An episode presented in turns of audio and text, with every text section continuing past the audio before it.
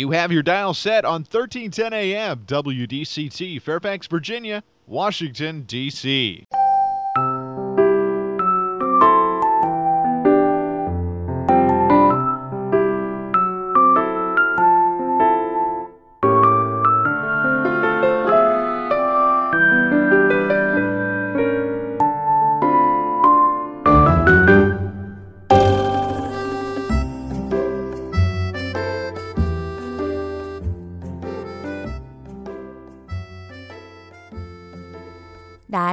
나른한 오후를 날려줄 워싱턴 미씨들의 수다.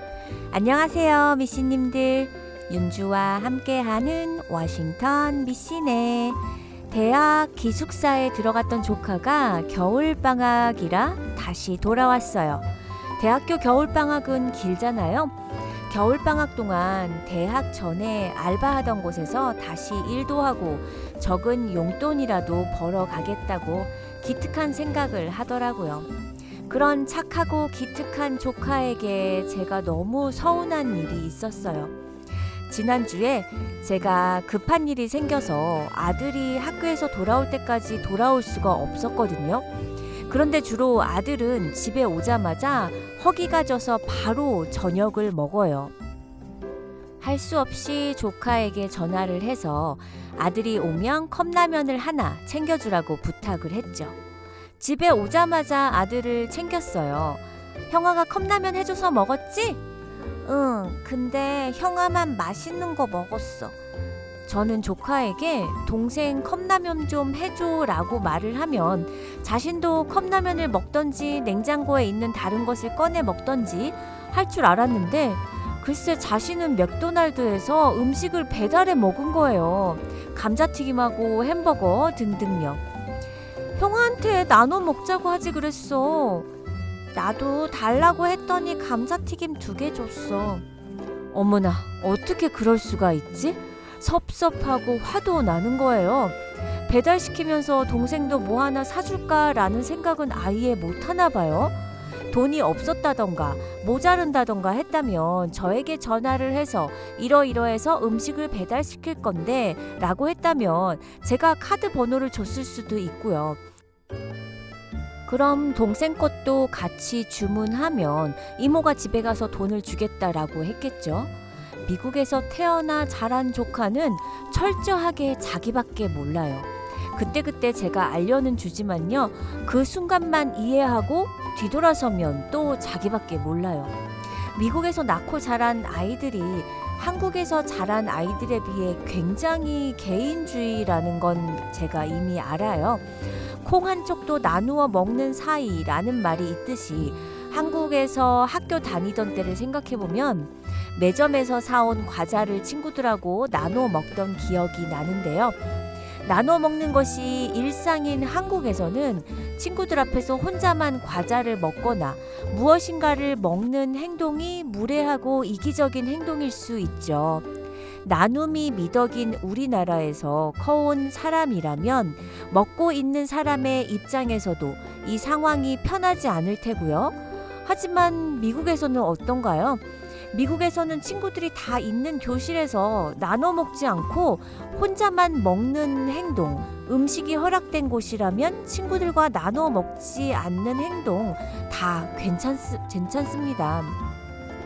친구들 앞에서 혼자만 아이스크림을 먹는 거, 나눠 먹을 수 있는 과자를 혼자만 먹고 있는 것들, 혼자만 먹고 있다고 해서 뭐 무례하거나 이기적이라고 생각하는 사람은 아무도 없을 거예요.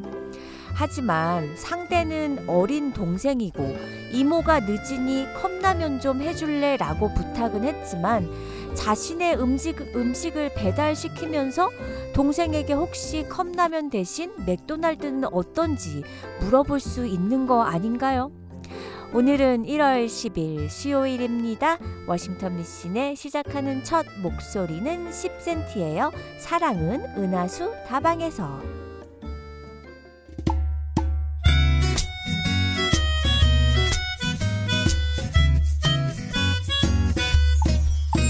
사랑은 은하수 다방 문 앞에서 만나 홍차와 냉커피를 마시며 매일 똑같은 노래를 듣다가 온다네. 그대는 부러졌지 않은 성냥개 빛같처럼 아무리 싫은 표정 지어도 불타는 그 마음을 감출 수가 없다네. 그대 나에게 무슨 말이라도 해줘. 나는 지쳤네. 무지개를 띄워주리. 하루도 이틀도 사흘도 배견할 수가 없네. 못 살고 못 죽고 그대 없는 홍대. 성수동 신촌이 데이트원 걸어 다닐 수도 없지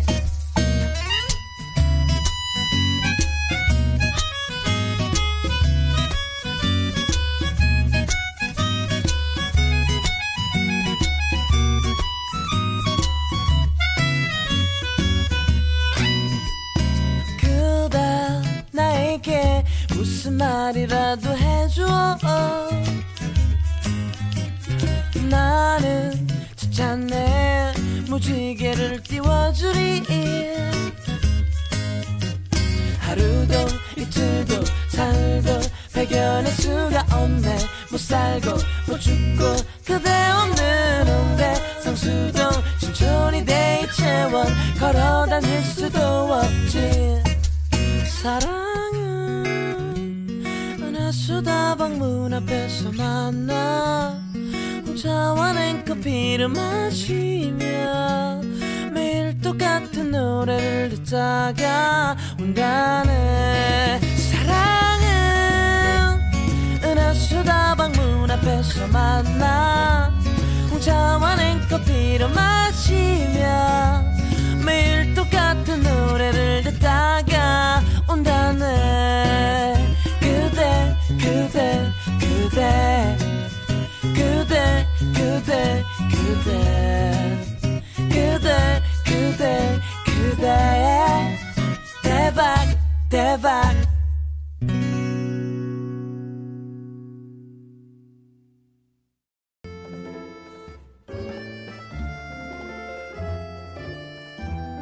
수요일에 보내드리는 워싱턴 미신의 첫 곡은 10cm였습니다. 사랑은 은하수 다방에서 은하수 다방? 저 어릴 때 살던 동네에 큰 행길가로 나오면 있었던 다방 이름 같아요. 은하수 다방. 정겹네요. 미신님들 마 미이즘이라는 말 들어보셨나요? 미이즘은 나를 뜻하는 미와 사상을 뜻하는 단어 이즘의 합성어인데요. 미이즘은 자신을 소중하게 생각하고 모든 일을 스스로를 중심으로 생각하는 이념을 말해요. 이기적이다, 자기 중심적이다 라는 사람들은 남에게 피해를 줄 수 있지만 미이즘은 남에게 피해를 주진 않아요. 저희 조카가 자기 혼자 맥도널드를 배달시켜 먹었다고 해서 누구에게 피해를 준 건 하나도 없으니까요. 더 자세히 말해 미이즘이란 내가 세계의 중심에 있다는 나에 의한 나를 위한 나의 이념이자 철학인 거죠. 세계가 나를 중심으로 움직인다라고 사고하고 행동하는 인식론, 인식론적 사고, 자기중심적 사고의 확장 개념이나 행동 양식을 말해요. 오늘날 나를 통과하지 않는 그 어떤 사람도 사건도 의미나 가치도 조직이나 공동체도 무의미하거나 평가절하되는 자기 본위의 본질적 의식이죠.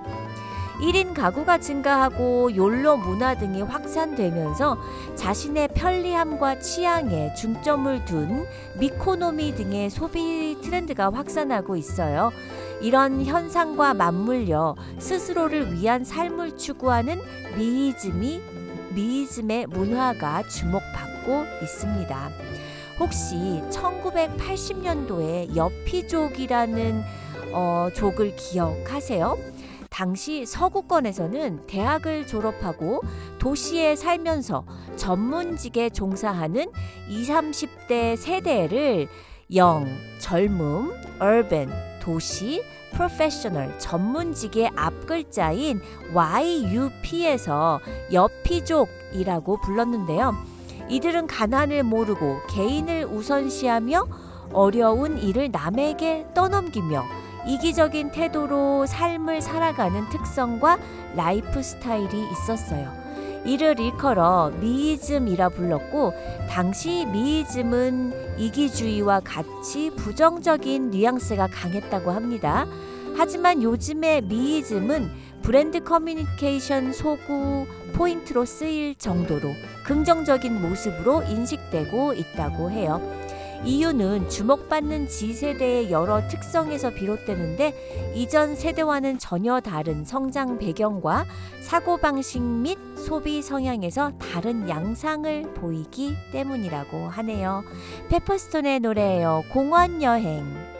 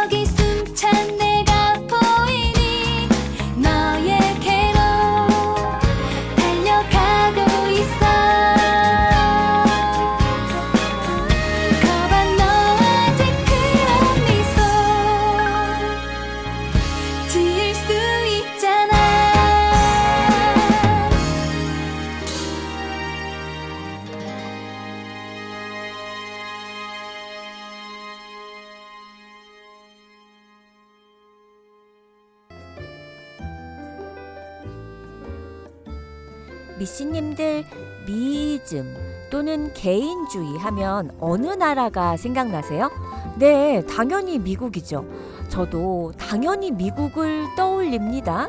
많은 사람들은 보통 개인주의라고 하면 미국을 떠올리지만 이제는 한국이 미국보다 더 개인주의 성향을 보인다는 연구가 있어요. 실제로 문화 심리학자인 한 교수의 IBM 직원을 대상으로 한 세계 40개국의 정체성 조사 연구를 보면 한국인의 정체성이 개인주의 성향으로 바뀌었다는 것을 알 수 있는데요. 1970년대 각국의 정체성을 조사했을 때 미국은 개인주의 성향이 100점 만점에 91점인 반면 한국은 18점이었다고 해요. 1970년대에요. 그러나 비교적 최근인 2002년에 오이스만 교수 연구에 따르면 한국은 이제 더 이상 미국과 큰 차이가 나지 않는 매우 강한 개인주의 성향을 갖고 있다고 제시했어요.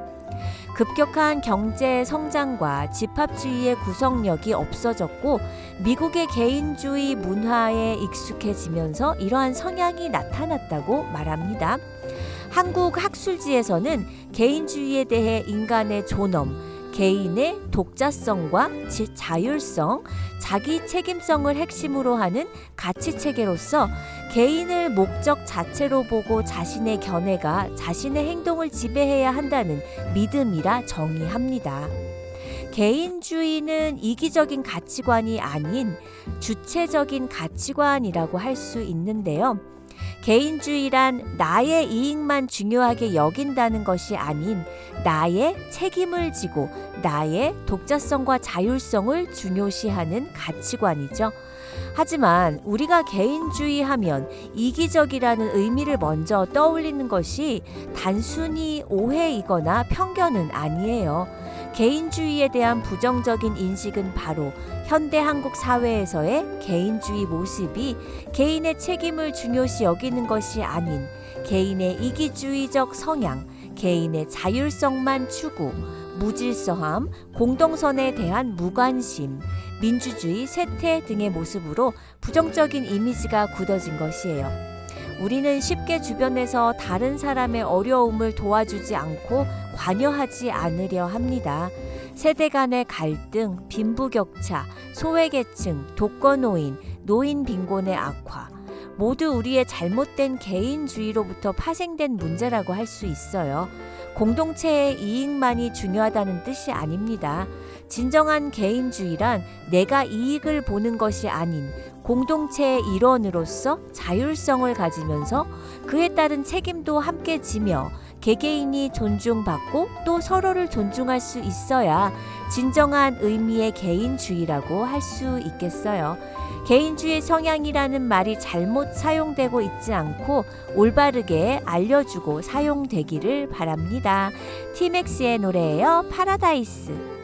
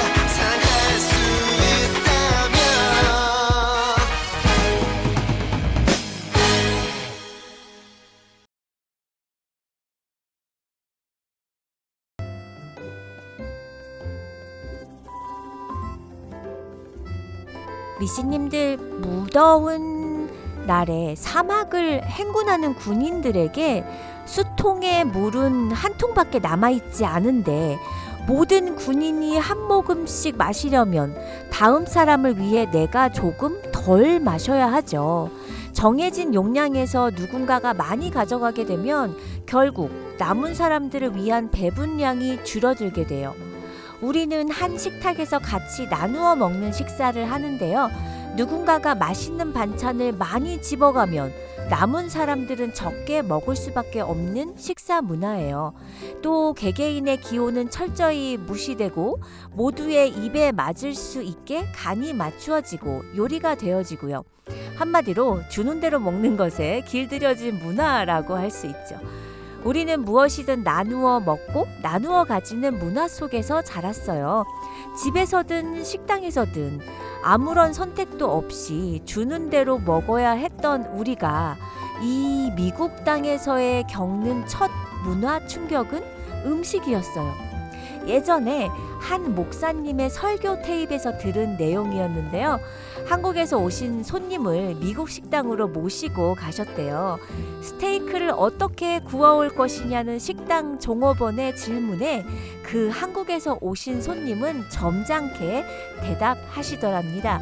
Do your best. 생각해 보세요. 미국에선 간단한 샌드위치 하나에도 우리에게 그리도 많은 선택권을 줍니다. 빵을 골라라. 어떤 야채를 넣을 것이냐. 치즈의 종류도 다양하고요. 다양한 손님들의 욕구에 부합하기 위한 장사술이 아니에요.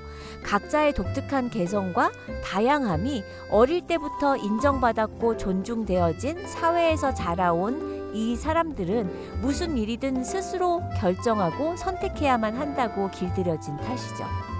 남이 많이 먹든 적게 먹든 아무 상관이 없어요. 왜냐면 내가 먹을 접시는 이미 내 앞에 놓여져 있고 더 먹고 싶으면 더 가져오면 되는 문화이니까요. 내 입맛에 맞게 더 넣을 수 있는 조미료들도 식탁 위에 제공되어져 있고요. 이 땅에서 남이 가진 권력이나 재물에 대해 내 것을 빼앗긴 느낌이 들지 않는 이유예요. 누구든 노력만 하면 가져올 수 있는 무한대의 재물이 음식이 권력이 쌓여져 있다고 믿기 때문이죠. 많은 사람들은 혼돈이나 오해하고 있는 것이 개인주의와 이기주의의 차이점인데요. 거의 같은 의미나 동의어로 생각하지만 이 두 단어에는 현격한 차이점이 있어요. 개인주의란 자신의 개성과 독자성을 중시하여 굳건한 자아 의식을 확립하고 있음을 일컫는 말로 항상 긍정적인 자아 의식을 견지하면서 나 자신을 존중하기에 타인들도 존중할 줄 아는 열린 마음의 소유자들이라고 할 수 있어요.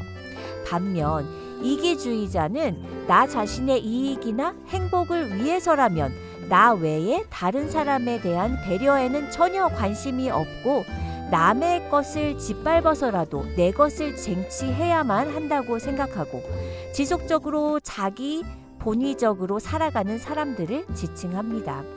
전혀 상반된 두 종류의 사람들이 집단을 이룰 때 개인주의자들은 개개인의 의사가 존중되는 가운데 전체 이익이 가장 보존될 수 있는 보편 타당한 합일점을 찾으려고 하고 대개는 다수결의 해답을 찾게 돼요. 그 결과에 대부분의 사람들이 승복하곤 하지만 이기주의자들이 모인 단체에서는 종종 각자의 이해타산이 대립되고 모든 것들이 자기 입장에서만 생각되죠.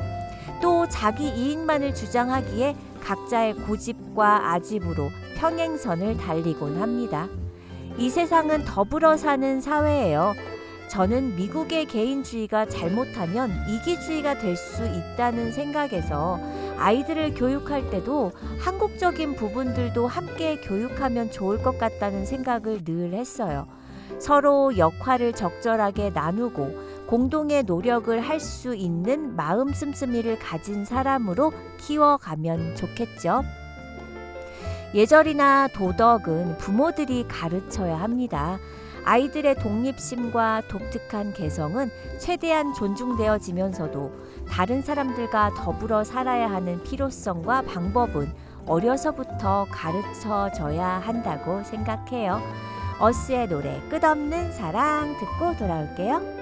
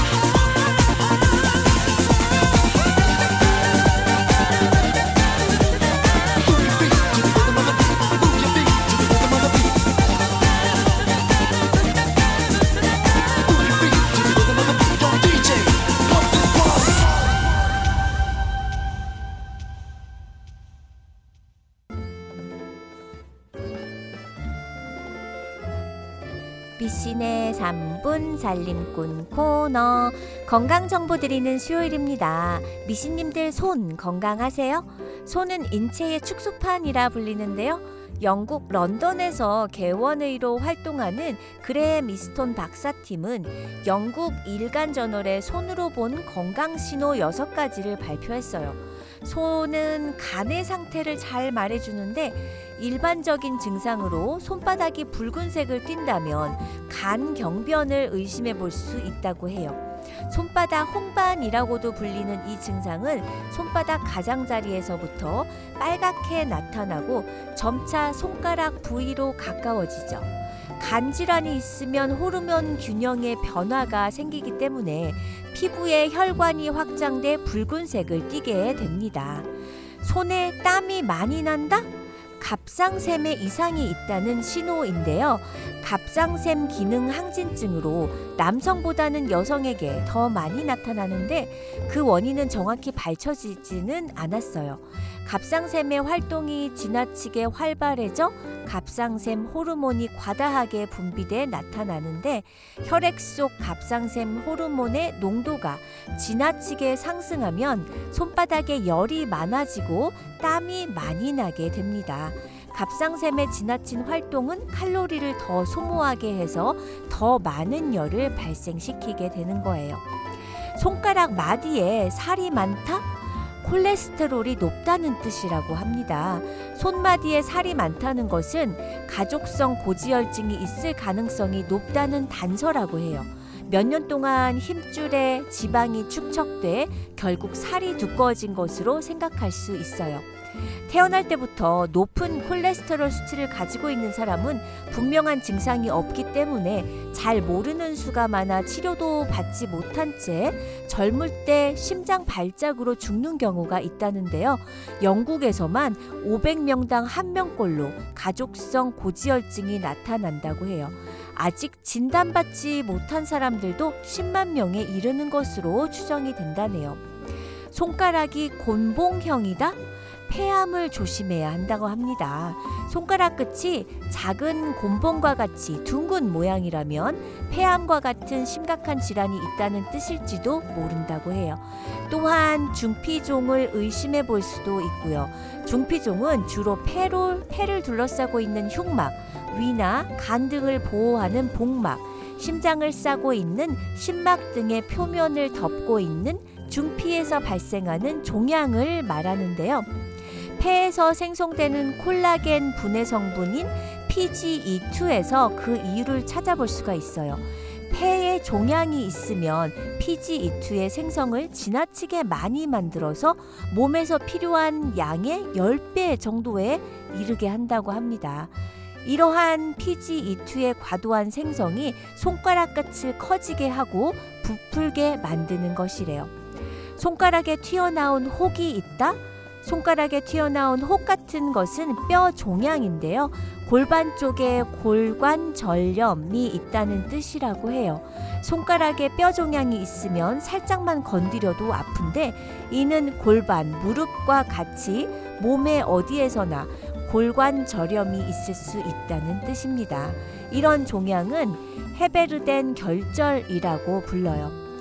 몸에 비해 손이 너무 크다? 뇌하 수체에 이상이 있다는 뜻이라고 해요. 손이 붓고 크다면 말단 비대증 위험이 높다는 뜻이라고 하는데요. 발, 입술, 코, 귀의 크기도 비대하면 이 질환이 있다는 단서가 될 수 있대요. 뇌 시상하부 밑에 위치한 뇌하수체에 각종 호르몬선의 호르몬 분비량과 분비 시간을 조절하는데 뇌하수체 종양으로 인해 기능 항진이 일어나면 거인증, 말단 비대증이 생길 수 있다고 합니다. 남진이 불러요. 출입 금지.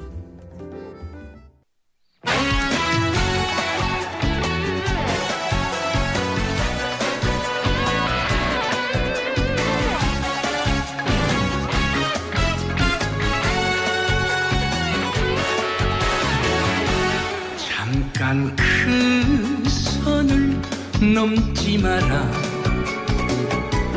너는 아니다. 거기서다. 너와 함께 달려왔지만 이제 더는 속지 않는다. 청춘이 좋았어 사랑에 미쳤어. 영원할 줄만 알았다. 정이라는 그놈 세월이란 그놈 이제 그만 거기 멈춰서라. 출입 금지다 너랑 내 인생 따로 갈란다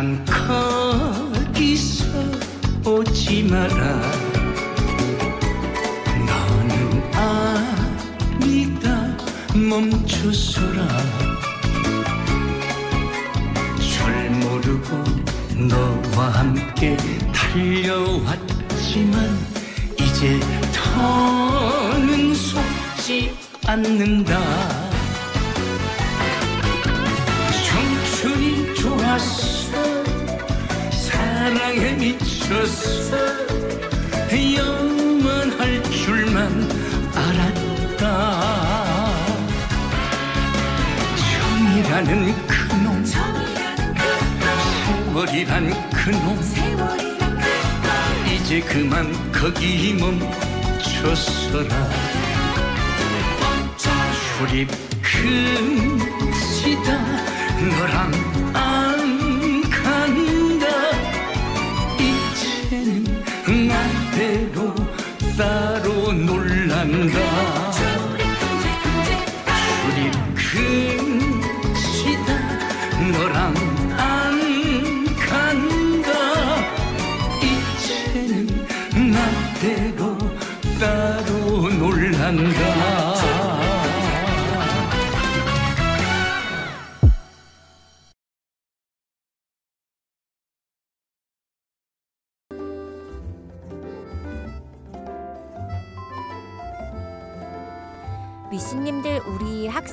한번 생각해 보세요. 학교가 끝나고 또는 교회가 끝나고 친구들과 모여 다 같이 맥도날드를 갔다고 해볼게요.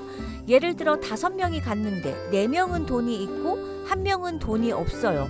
그럴 때 미씨님이라면 어떻게 하시나요? 아니 대부분의 우리들은 돈이 넉넉한 한 친구가 돈 없는 친구를 대신에 내주거나 아니면 조금씩 다 모아서 돈 없는 친구 거를 시켜주거나 그것도 여의치 않다면 네 개를 사서 돈이 없는 친구와 나누어 먹겠죠. 제가 이 얘기를 왜 하냐면요. 한 한 달 전쯤 일이에요.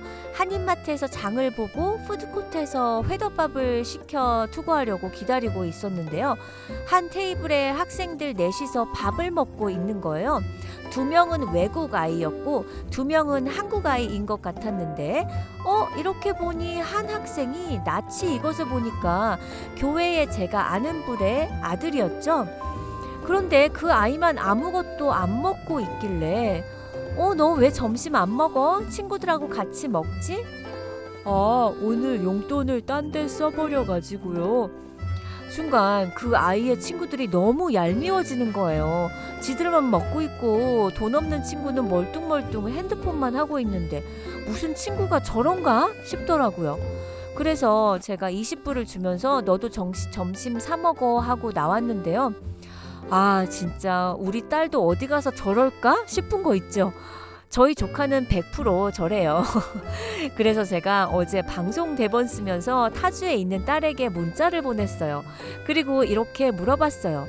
딸, 너가 친구랑 스타벅스를 갔는데 친구는 돈이 없어서 물만 시키고 너는 카라멜 마키아토를 시켰어. 그런 그냥 그런가 보다 하겠니? 아니, 그러는 거예요. 전 내심 기대를 했어요.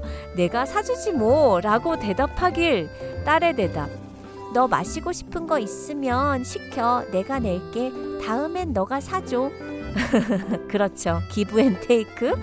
저희 딸은 분명히 다음에 그 친구를 만나면 지난번 너 돈 없어서 내가 사줬으니까 오늘은 너가 사야 돼. 라고 똑부러지게 말할 스타일이죠. 뭐 그래도 넌 돈 없으니까 우리만 먹는다 라는 완벽 개인주의는 아닌 것 같아 살짝 다행이라는 생각이 들었네요. 그런데요, 한국에서도 애들이 더치페이를 많이 하나 봐요. 어린 학생들이요. 얼마 전에도 올라온 글을 보니까 요즘 애들 더치페이라는 제목의 글이었는데 글쓴이는 식당에 학생 다섯 명이 앉아 밥을 먹는데 네 명은 맛있게 먹고 다른 한 명은 그것을 보고만 있어서 대신 한 명의 음식을 시켜줬다는 내용이었거든요. 그런데 댓글에 보니까 그저 일종의 더치페이 문화라는 지적이 있었어요. 친구들은 돈이 없는 애를 따돌리는 것이 아니라 안 먹겠다는 선택을 존중하고 안 먹는 아이는 친구들이 밥 먹는 동안 그저 기다리고 있었을 뿐이라는 설명이죠. 아, 미씨님들 생각은 어떠신가요? 그냥 기다린다? 돌도 씹어 먹을 그 나이에요? 리쌍이 불러요. 눈물.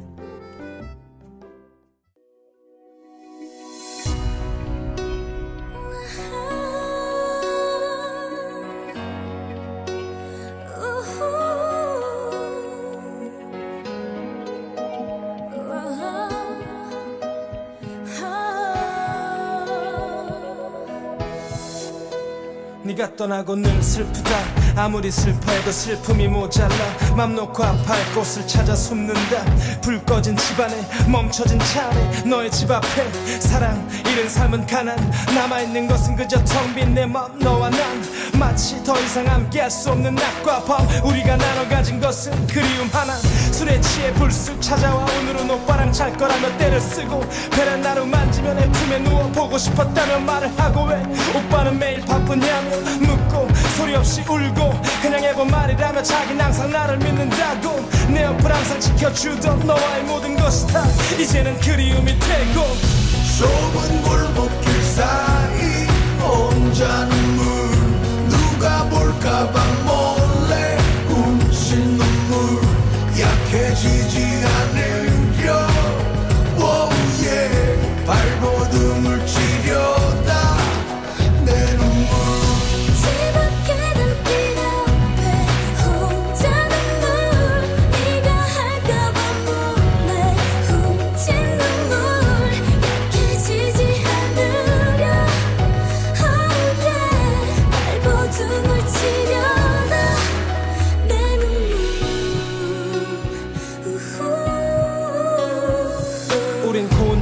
미운 정이 더 많아. 맨날 싸우고 며칠 동안 안봐. 그렇게 우린 서로 원했던 게 많아. 사랑했으니까 없으면 죽고 못 살았으니까. 네 몸에 난저 먹지 못하는 거. 너와 싸우고 화해 키스하고 푼적. 운전할 때도 손을 꼭 잡았었던 그 모든 것이 다시 생각나 잠시라도 곁에 없으면 불안해. 너를 보내고 툭하면 멍해. 변해가는 세상이 싫어. 너의 기억을 억지로 꺼내.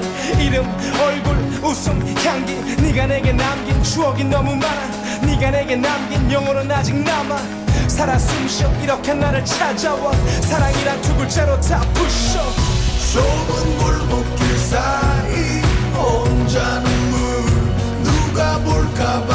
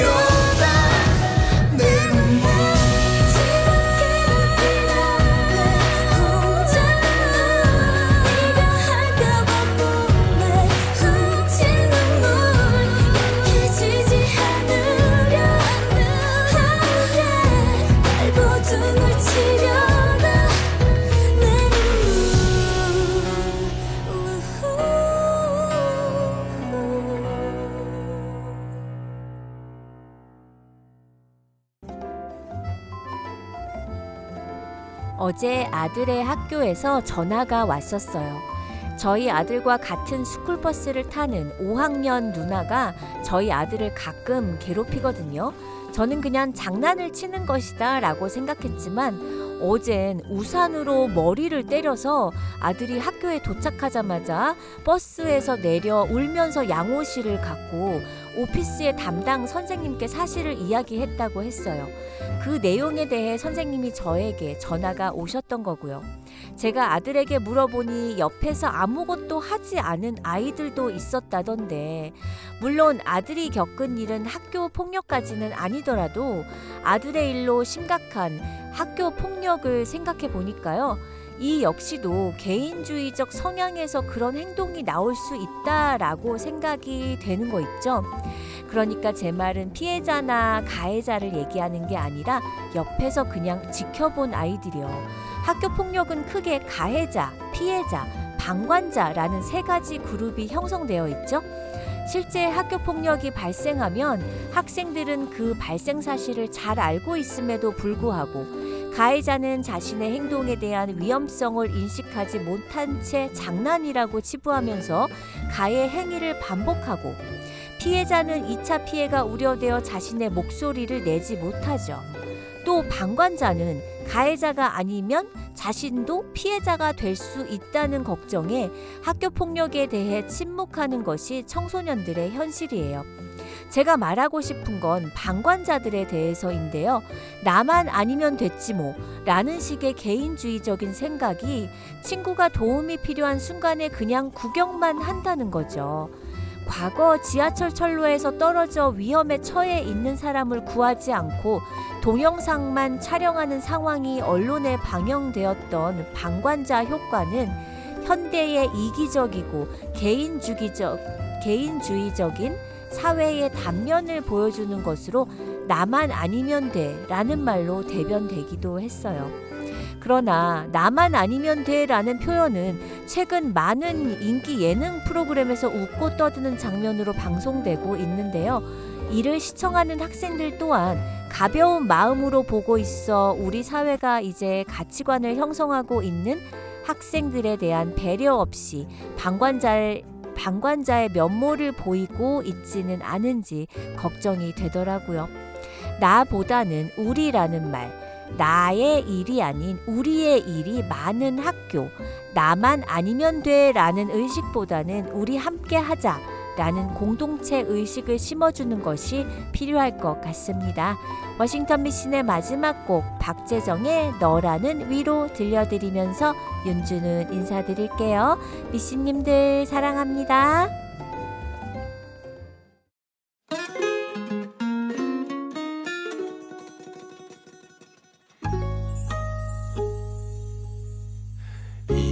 이상